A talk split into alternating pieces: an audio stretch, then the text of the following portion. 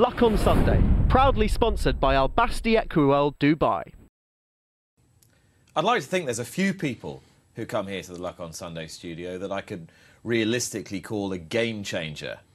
My guest today very much fits that category, but he is very, very rarely seen. He's changed the role of the jockey's agent. The era now is of the super agent, though agent itself is a word that he might reject. He prefers to call himself a man who books jockeys' rides.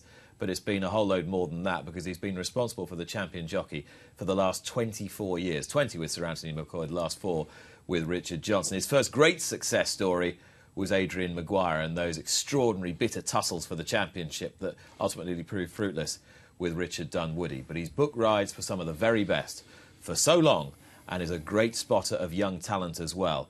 A rare outing out of his control centre for Dave Roberts. Dave, good morning, welcome. Good morning, Nick. Nice It- to be here. It, it takes us a while to pin some people down. Uh, It took us a long time to get you because simply leaving home is quite hard for you, isn't it? It's a very rare occurrence, yeah. I mean, like today, while your programme's going on, I'm still doing the declarations for Chepstow and Ayr tomorrow. And basically, you've got to be on the phone 20 hours a day. This time of year, it's a busy time of year. And while I'm enjoying being here, if I wasn't, I'd be on the phone ringing for rides for Tuesday, Wednesday, Thursday, Friday, because all the entries are out. And simply, that has become the way. And, and in, a- in a sense, it's partly the way you've shaped the role. You've become an architect of your own slavery to the job, essentially. Yeah, you, you, I've set a precedent where you do work them silly hours, um, and if you let your guard down, there's now other agents who are doing great jobs trying to come through, and they're your competitors. You, you know, you've got to be on the ball all the time. You Am I, mustn't. am I right in saying that agent is a word that you don't particularly like because it conjures up images of sort of greedy football agents and so forth? You're a I- man I who books rides. I would never say I'm an agent. I would describe myself as a salesman of jockeys. That is exactly how I see my role. Agent is a glamorous title which someone gave me 18 years ago, but it's it doesn't come anywhere near what people imagine a football agent is. And am I right in saying that nobody grows up wanting to be a jockey's agent? It is a, it's it's it's a career path you find yourself going down. Um, unless you want, unless you, if you want to have a social life, you definitely don't want to become a jockey's agent, and you've got to be of a certain mentality where you're prepared to lock yourself away for hours and hours on end, and it is obsession is the only word I can use it. Uh, did, did you know you were of that temperament anyway, or is this just something you've trained yourself to do? Um, we, when we were brought up as kids, me and my two brothers, we were, um, for due to situations, we were sent to work quite early, and it was my dad put a very strong work ethic in us. So I knew from a very early age I wanted to work for myself, and but he always said to us, you know, if you put the hours in, you'll get the rewards, and I've lived by that all my life. So, what was your first ever job? You say you were sent to work quite early. How first, early? e- first ever job, I was probably doing three paper rounds at the age of seven or eight, something like that would be my first job, I'd say. And even at that age, did you did you understand the the, the reward work ratio? And Yeah, the work ethic paid off. If if you most paper boys were going in doing one and going home, I was doing three and going, being late for school. So, And, in, and if they wanted the fourth one done, I'd do that as well. Uh, did you enjoy that? Loved it. Yeah, I'd be up at half five, same as today nowadays, and I'd get down to the paper shop and off we went. Used to love it. Yeah. Did you enjoy beating the other paper boys, or did you enjoy the money? Uh, I think I enjoyed doing more than one paper round if they were only doing one. Yeah. So that, that competitive instinct was in you. very from a very early stage it was yeah i was very competitive in everything i did um, but i always thought very fair you know i didn't I, it wasn't um, trying to prove anybody was less than me but i always thought the more you put in if you're going to prepare to go that bit extra you, things will happen Uh, and, and you say your father instilled that work ethic in you. Is that something for which you're you're quite grateful, or was he a hard taskmaster? Um, both, but very grateful. Yeah, he put us on the road. So both my brothers have done very well, and we're all, you know, a whole family is a very hard-working family, and my children and now grandchild. I hope they, you know, learn that from me and follow that on. Is that something that you were able to instill in your own children? Because a lot of people can't replicate that generation to generation. Because if, if your own father's been hard on you, you find it quite hard to do that to your own kids. Um, I think they they've got they've they've taken that from me, but my son wanted to take over the role from me, and I encouraged him totally straight away from it because he would have no life. So, um, but no, they're both very hardworking and been successful in their own fields. So it's great. Yeah. So as I say, you don't you don't set out to become a jockey's agent, but you did set out to, to get involved with horse racing. Why? What sparked the love of racing? I was um, again. My dad had a big interest in racing. Uh, my schooling wasn't great. I used to skive off school and get on the 218 bus and go to Sandown, stand outside and wait for the old lady with her carrier bag coming along and say, Would you get me in through the turnstile? And she used to take me in as her grandchild, and off Brilliant. I went. Brilliant. So from a young, young age, I was walking around Sandown on my own at eight, nine years old, yeah. And what sort of era was that? Um, Can you remember who the big players were? when then? we when we were kids, the three brothers, funny because Geoff Lewis um, was my hero, and my other brothers was Jimmy Lindley and Joe Mercer, and the person who got me into being a jockey's agent was Geoff Lewis, really? which is quite. I'm very a great believer in things happen, and there's a lot of coincidences in life, and. Um, Geoff Lewis was the one who suggested me being a jockey's agent all those years later when he was a trainer.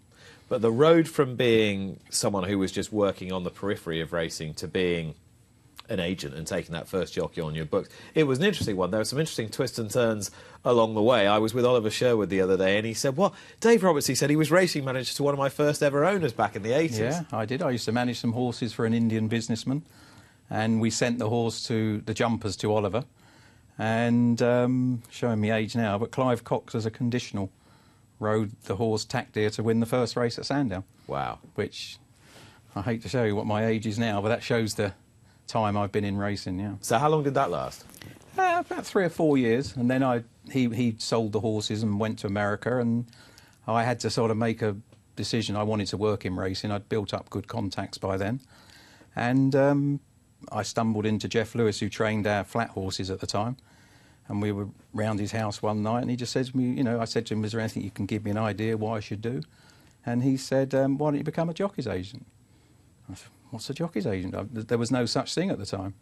And he explained, and off I went. Jason Swift was the first jockey I took on, which was, I think, his godson, I think. So it was Jason Swift, and then he lived with Dean Gallagher. And Dean Gallagher was my first jump jockey, who then recommended Richard Guest, and the rest is history. So, it was Dean Gallagher, Richard Guest, and then, Then- dare I say it, the turning point. That was the big, the big moment came when, because Richard Guest rode for Toby. Yes, Toby Um, Balding. Of course, Toby Balding, the great Toby Balding. Um, and he said to me one day, you know, would you take on this young jockey from Ireland for me? And Adrian Maguire came on the scene, who to this day is definitely the greatest jump jockey that was never champion jockey. Adrian Maguire was how old when you first clapped eyes He on was him? um, late teens, um, bit raw, but you could tell very quickly he was very good. It's a bit like when AP came on the scene. He was very good. He was totally switched on to winning and well above average. It was quite early to tell. You know, in the early days, you knew you'd got something special on your hands. People talk about Sir Anthony McCoy, AP McCoy, as a turning point in the way that jockeys thought about the sport, their professionalism. Would you say that Adrian Maguire was, in his own way, a bit of a culture shock for the sport and the culture of riders? I think Adrian, he was probably the first kind of lad who came from Ireland who made it big here. And his riding style was slightly different to the English jockeys of the day. So I think he did change things um, from people's attitude to the game. And he was very hungry and he was going up and down the country, or we, we were, as I call it, we, we're, we're a team. So we're going up and down the country together. And um, so other people had to do the same. You know, we, we flew to Hexham from Market Rasen and things it was never been heard of. So, so did you think to yourself, hang on a minute, I'm onto something? I, I- did you feel that you'd, you'd found your niche in life at that point? Well, at the time there was one other agent, who was Richard Dunwoody's agent, um, Robert Kingston, Yeah. and no one else. And I was ringing for rides and thinking, well, there's no there's no competition. It was quite not easy, but it was well you can place jockeys here, there, and um, so yeah, you stumbled on a real gap in the market, and there was no looking back. You know, just make the most of it. It was Maguire and Dunwoody. Yeah. Then it was Dunwoody and McCoy. Richard Dunwoody must have hated you. I don't think I come out very well in his books or whatever, but um, no, but you know, at the time Richard was um, the number one. He ruled the roost, and someone was trying to come along and find a way in. So I don't think I was his. Uh, I wouldn't have been on his Christmas list anyway, put it like that. but I always respect. He was a great jockey, and as a jockey, you could only respect him for what he achieved. Yeah. I mean, he was a brilliant rider. Oh, yeah. Brilliant artist. Richard Dunwoody. Oh, the, AP would always say, you know, one of the best ever. So I always had respect for him as a jockey, but um, I would have sent him a Christmas card. I don't think he'd have sent me one. Did his presence there, as the sort of dominant presence, as a man of great experience and someone who everyone sort of revered, did that spur you on? Did that give you the target to aim at first with Maguire and then with McCoy? I think the year that Adrian lost on the last day, well, it's not really losing. He came second on the last day. I think um, to ride that many winners, 190 winners plus in a season, and not be champion That's jockey gotta hurt. is you you can't really ever repeat that. Um, but it made me as an agent, stroke salesman, um, far more. I want to get a champion jockey. You know, I have to. And it wa- at that time it was obviously Adrian that you wanted to be champion, and then of course along came AP, which surpassed them both. I don't suppose you're a man who, who looks back with too many regrets, and, and, and nor should you. But do you look back and and kick yourself that Adrian Maguire wasn't champion jockey because you were close to him? Um, I am, you're right. I don't. I, I, in my belief in life, you should never have regrets. But there's two. One, Adrian should have been champion jockey, without, and I think most people would agree with that. And the other one you might touch on later is that AP should have got to 300 in the year he got injured. So, Well, we but they're the only two regrets I have. We will come to that later. Is there anything you could have done differently for the first one? For Adrian, when you look back, there's always things. You know, you're, you're picking two in a race, and when you lose by two or three, there's many. In in the last month, I would guess there was 20, 25 races where you had to pick one or the other, and you're not going to get it right. You get it. Sometimes you get it right. Sometimes you get it wrong. And for weeks after the season finished, I did look at those races and think, should we have ridden that one? Should we have ridden that one? But you can't turn the clock back. So AP McCoy came along. Adrian Maguire was still still, going strong Still going very strong. at the time, and that Maguire Dunwoody thing could have continued. But Yes. Here's this sensation. How quickly was it apparent to you that he was a, a real sensation? Um, similar to with the, the great Toby again, similar. He um, sent me a video, and you know I've got this young boy again. And after what happened with Adrian, you knew that um, Toby wouldn't be sending me a video unless this was something out of the ordinary. And we looked at the video, and I went to Plumpton. Great story. I went to Plumpton to meet him. First time I ever met him in the tote betting shop, and Adrian Maguire rode the first five winners at Plumpton. and he looked at me and said, "That's what I want to be. That's what I want to do." And straight away, you, he started riding, and everybody was using him because he was a long way in front of the conditionals in that in that era. Do you think there were people who were using him who who still almost didn't believe in him, but just got carried along on the tide and thought, well, if I don't, then somebody else will? I think as it, as time went on, um, a lot of very good judges would say to me, if I don't use him, it's seven pound I haven't got. If I do use him, I've got that seven pound advantage. So if he's riding A and not B, in really that's like a fourteen pound swing in in their minds. So people wanted him on board. It, and, and his feedback after races, people, trainers, that's the only thing I can go on is how trainers give you feedback, mm. you know, how your jockeys have performed. And everyone said the moment he rode a horse, finished sixth or seventh, but the feedback would be brilliant and So the you were horse getting would that improve. straight away. Yeah, it was very early days. How much do you pay attention to the the mechanics of race riding? What jockeys are actually doing physically through a race, or I'll is be- it all is it is it all on paper for you? I've never ridden, so I've never. I've always said, and to AP as well, to any of the jockeys, I would never tell them how to ride a horse because I've never ridden. Um, but you can watch, and you've got an eye for if they've done something slightly not wrong, but they're in the wrong place, or they may have could have done something else, or if a horse needs to come late and they get there too soon. But the times I think I help them is, say, using Fontwell as an example, when it's very heavy ground, you'd always go round the wide outside. Graham Bradley was brilliant at it. Um, so with the younger jockeys, if Fontwell's on and it's heavy ground, you know, I'd send them a message to say, just remember, you know, round the outside, the ground's seven, eight lengths quicker, and so you try and help Leighton, them. Leighton. Aspell, another one of your riders, is the is the past master of that nowadays. yeah. You've probably got him onto that. Uh, They all go round the outside now. That's the problem. Yeah. I mean, back to McCoy. At what stage did at what stage did looking after him become something very different as a personal experience for you?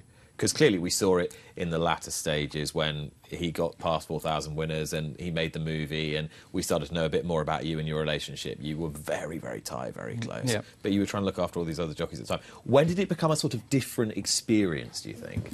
I think um, when he was champion conditional, that's what we set out to do.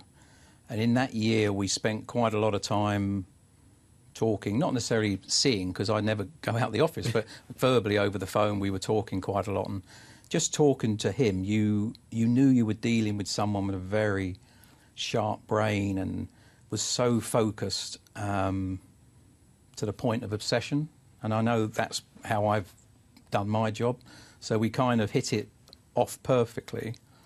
And there was no sign of it. There's never any doubt of it. Just say tomorrow if I said you've got one ride at Ayr, um, it's three to one chance. You know, you can go or you can't. You, you wouldn't even ask the question. He'll be there. He'll go and ride it. He trusted me totally. I trusted him, and we just formed a very unusual working relationship. I think, which became a great friendship. So because there's no aggro, there's double the productivity. Yeah, there's never we never had one crossword, and if I picked the wrong horse or he picked the wrong horse, and um, you know, it, there was never any aftermath. It was just carry on the next day, and away we went. I mean, the great story of don't push it is if it was down to me or AP, we wouldn't have ridden it. We'd have ridden the other one. So it was all down to Jonjo. So if there's one crucial difference I can detect between you and he, it's you don't look back and regret necessarily and beat yourself up over past what you would perceive you wouldn't perceive to be failures, but he definitely would. I mean, he did it again the other day Yeah, yeah. in he- an interview. We've now got water under the bridge. I see him around the place. He's much more relaxed than he Yeah. was. Yeah, he he, would look back and yeah, he would analyse every race and if he got beat a short head on one, what could I have done? I'm sure he could have done something different. He believed he could win every race he went out on, no matter what the horse was. So could you do you think you could put him straight a tiny bit mentally when he was really d- drilling himself? Um, just recenter him a little bit. I think my job was just to keep the positivity going, and if it wasn't such a great day, is you know my my kind of if he didn't say he had four favourites at Plumpton today and they all got beat. I'd say, yeah, but I've just got you the ride on the favourite in the Gold Cup. You know, there's, there's a way of kind of making things better. You know, you're, no, you're going to ride best mate in the King George. Oh, great. You know, so you, Yeah. you're picking them up. But you do that with all the jockeys. You've got to keep their confidence up and keep telling them that, you know, the future is not about today. You could have a terrible day today, but tomorrow you could go and ride a treble. so how did you not get to 300 with a man who could do anything? Well, you know, I mean, as I say, I don't have regrets, and I know it's his, and it was mine. We were so far in front of um, all the records that he'd set and the figures. It was you were you were pinching yourself. I think this just can't be happening, you know, and it was just one fall. Another day, that horse would have fallen. He'd have gone the other way, not got a kick, and he would have definitely got to 300. And that was what we wanted to do because that, you know, I, I don't think anybody will ever break the record of winners in a season, but to get to 300 would have been totally off the scale, you know. So if there is a regret, that is that and Adrian not being champion. They are the two, yeah.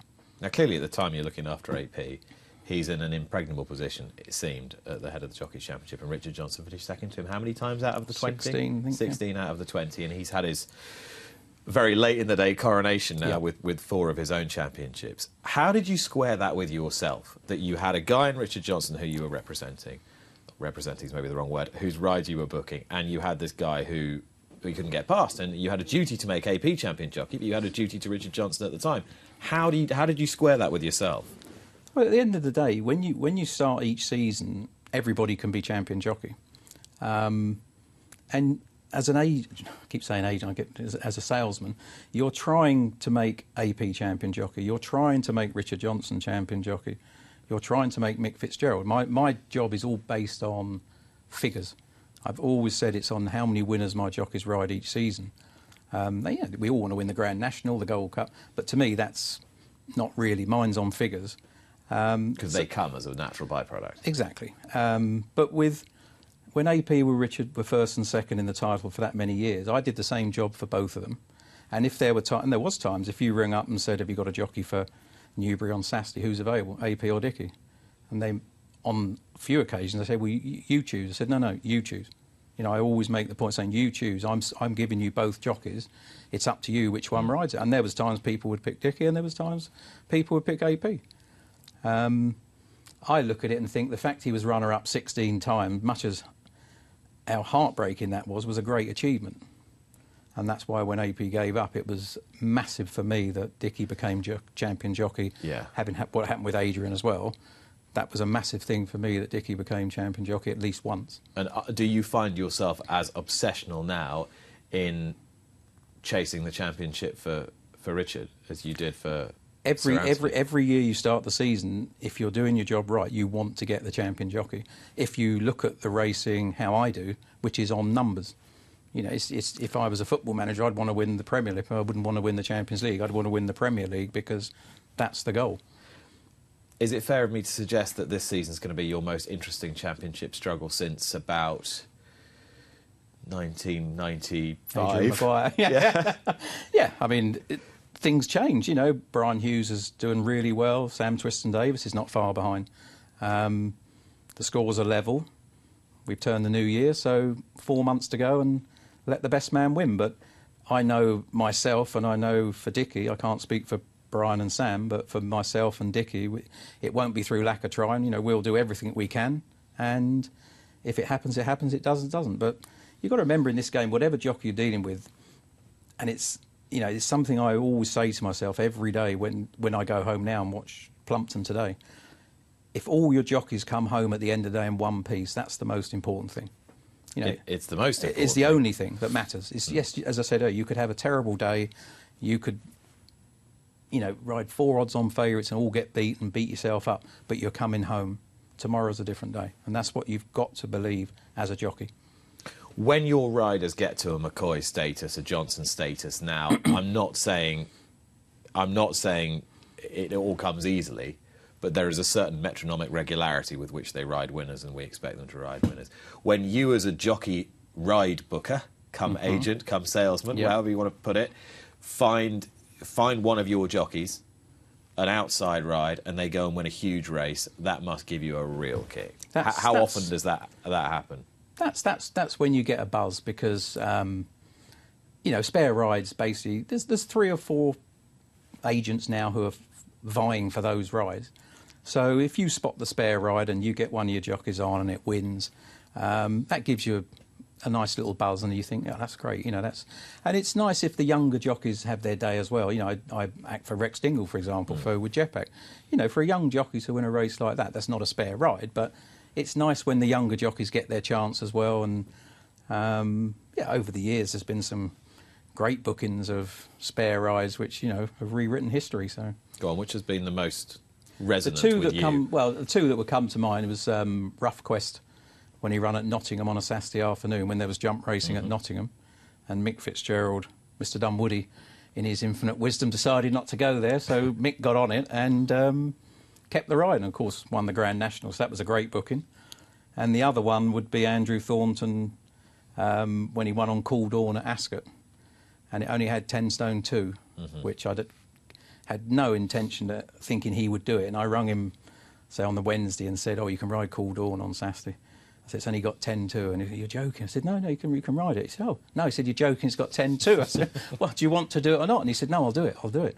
And he did. He got himself down to ten two, won on it, and the rest is history. Won the Gold Cup, which, you know, so moments like that are great. And, and you, you're you're not only changing the course of history, but you're forging personal relationships between jockeys and trainers. The relationship between Andrew thereafter and, and Robert and Sally Alner is a, a legendary one. Yeah, and that was a spare ride. So you, you you've changed Andrew's career in that sense because it's opened up massive. Um, you know, this is the race now, but it's it's, it's opened up uh, avenues to him which revitalised his career. It's heartbreaking if, like me, you back Strong Promise, but That was one of mine on that as well. So, Norman Williams, was it Norman Williamson, wasn't it, on Strong Promise? so luckily enough, we had the one-two coming up the hill that day. Yeah.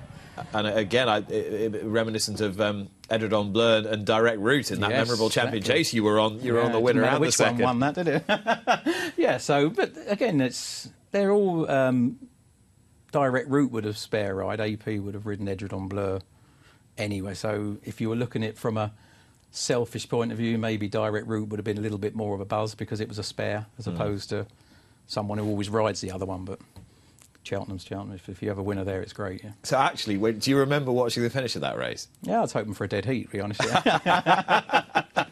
and that's another one. That's one each on the board. You've then. never told Sir Anthony you would go, go on, Norman, all the way out the running. One for the spares. Yeah, but it's, it's two winners then on the board for the season, you see. Yeah, yes, I suppose if you look so at it like that. I'm like quite that. happy with dead heats all the time if they're both my jockeys. Spot on. So how many jockeys are you looking after at the moment? 34 professional jockeys. And that's not the highest you've been, is it, numerically? no. I've come down a little bit. Um, 34 jockeys and conditionals about 14 now, which is not. I think there are people who've got more jockeys than myself now. It doesn't sound like an outlandish number, but at your peak, you know, there were plenty of people saying, this it can't be healthy. He shouldn't have this many jockeys. It's not good for the game. It's a monopoly. It's this, that, and the other. Did you ever think about that, or did you just get on with the job? Um, I've never ever had a contract with any jockey. You know, they're all free to come and go. Um, and same with me if I we don't get on or something doesn't work. So I've never ever tried to tie them down to contracts. I've always said, you know, they're free agents. They can stay with me or go and try someone else. And I always say, if it doesn't work, come back, leave the door open. Um, but no, you just get on with it. But if, if you can do 34 jockeys, why can't you do 54? I think if you do one jockey and then you do two, it's kind of a conflict of interest. If you're spending all that time on, just for I'm sake, um, AP, and then I say, well, I'm going to take on Ruby Walsh, but it's a conflict of interest. Whereas if you're doing 34 to do 54, does it, if you're doing the Does it- same job for them all, does it really make any difference? No. So I just put my head down and got on with it. Yeah. Are you conscious of the of the control you have over the game? I don't think I've got control over the game at all. I, I all I, I mean, I hear or read sometimes people say this control thing, but I don't because all I say to and the other agents, I'm sure they're the same as me. You know, you get up in the morning at half five, you're in the office by quarter to six. The first phone call this morning was ten to six. You get in the office and you work away. It's not controlling; it's just being on the phone and being on the ball, and you're in that tunnel vision of um, until that last ride's booked. You, you, you know, if you're doing your job right, until that last ride's booked, you've got to be on the phone. And but it's also you've got to spot, like we're saying about getting a good spare. You've got to work out, for argument's sake, if um, using say one of Chris Broad's, jobs, say Sam Twiston-Davies. Yeah. If Sam, if you know Sam's going to ride something for Nigel at Wincanton on Saturday, that's a perfect example. So you would ring Dr. Newland and say, oh, you know, Sam's at Wincanton. If you need a jockey at Sandown. So it's spotting the gaps as well and the opportunities, which you only do by putting the hours in. It's, it's not going to happen if you get up at eight o'clock and then at half ten say, oh, I'm finished for the day now, I'm off and going racing. Well, that's why I never go racing, because you, you should be on the phone minimum 12 hours a day, minimum. You you quite rightly and, and very cogently rejected the notion of control. You wouldn't, however, reject the notion that you are a game changer. You have changed you have changed the way the sport is run in, in many respects, haven't you? Um, from the job I do, I think at the time when I started doing it, changed the game.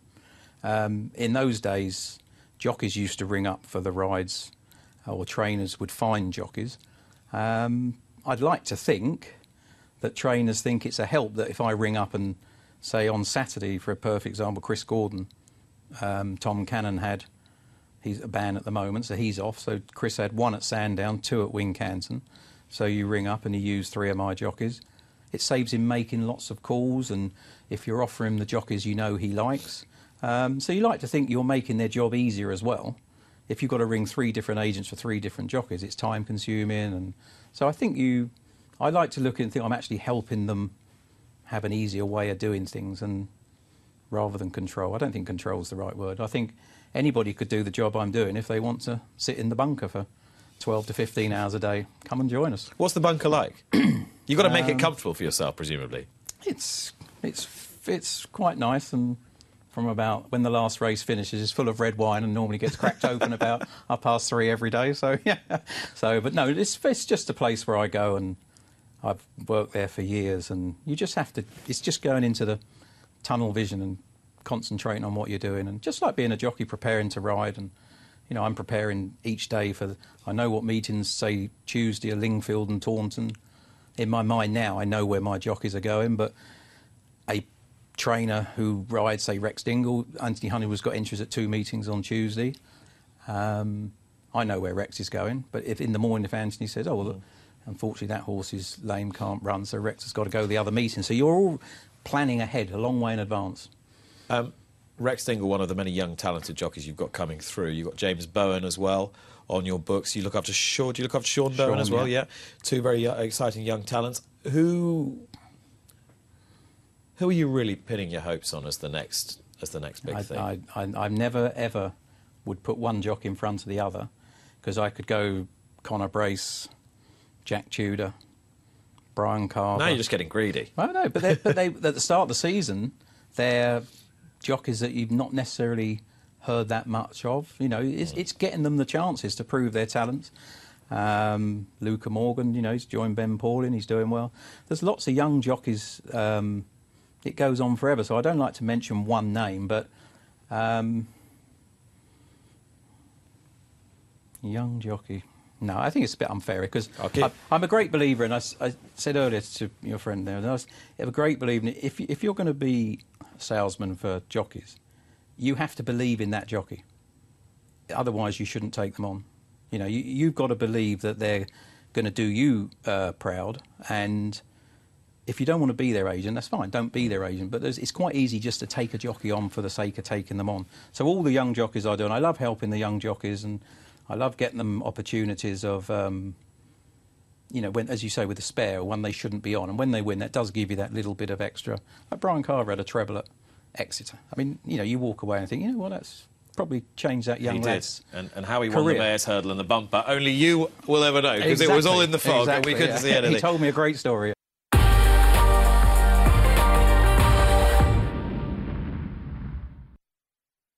Luck on Sunday, proudly sponsored by Al Basti Equiworld Dubai.